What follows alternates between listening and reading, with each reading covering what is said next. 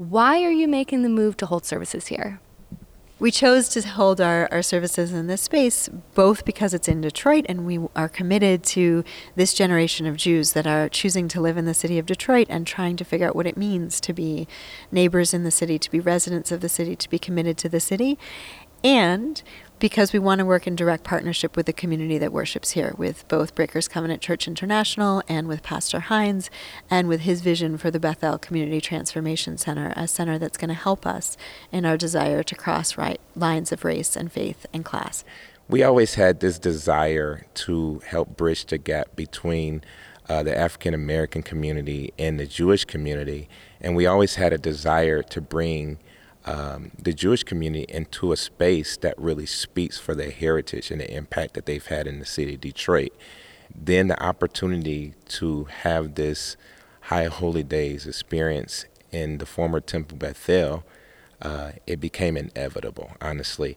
And um, I, I don't know, all I can say is that since 1973, there hasn't been such an event in this historic uh, Jewish space and we're going to bring an end to that era. Tell me about the what you've learned about the history behind this space. Temple Beth El uh, was started around 1850, and it was the first Jewish congregation in the state of Michigan. And the space that we're in, or Woodward and Gladstone, was the last built structure by this congregation before they moved uh, to the suburbs. And so many of the synagogues that now exist today uh, exist from this this founding location. It's a, like a branch from off of this uh, off of Temple Beth El. We are going to put some photos on the website, but can you describe for our listeners, uh, you know, what we're looking at in here? This is a, a building that was designed by Albert Kahn and is absolutely stunning um, the level of detail and um, craftsmanship and artistry that is evident in the domed ceiling, in the walls, in the images that you find around the sanctuary, and the acoustics, which are phenomenal. Um, it clearly was designed both for function and for art and inspiration. You sit in this space, and, and I believe you can feel the presence of the divine. You walk in, and you're just moved why is this happening this year? What does it say about uh, this moment in time for Detroit that you guys are, are making this move to hold um, services for high holidays here this year?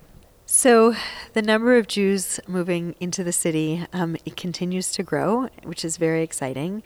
And at the same time, it challenges us to think about what it means to be neighbors in the city. What does it mean to be residents in the city of Detroit? How do we want to show up in this city as residents and neighbors? And so, part of what we wanted to say is look, we know that it, demographically there's a demand for high holiday services, um, and we want to be making um, to be teaching about what it means to be neighbors and working in partnership as we are here in, in one of the most sacred times of year.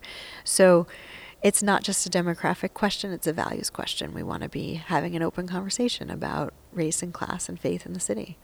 I believe Detroit is at a pivotal place where, although many people have opinions about Detroit, um, when you get in the city and you meet the people and you realize how open the hearts of the people are in the city of Detroit, you find out that some of the most loving and the most uh, supportive and committed individuals that you'll ever meet dwell in this city.